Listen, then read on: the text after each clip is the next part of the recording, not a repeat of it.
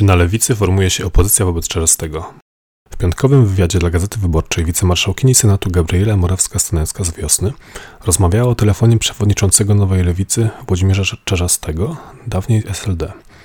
Miał on zagrozić, że odstrzeli senatorkę, jeśli nie przestanie łazić po mediach.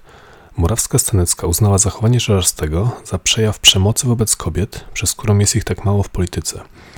Czarzasty uznał, że spraw wewnętrznych formacji oraz prywatnych rozmów nie komentuje się w mediach, a na Facebooku podkreślił wsparcie kobiet. Telefon Czarzastego prawdopodobnie dotyczył wypowiedzi senatorki, w której odżegnywała się od rozmów z PiS i uznała je za polityczny błąd niszczący jedność opozycji. Morawska Stanecka nie wykluczyła ubiegania się o stanowisko przewodniczącej Nowej Lewicy i podkreśliła, że jednym z dwóch szefów partii powinna być kobieta.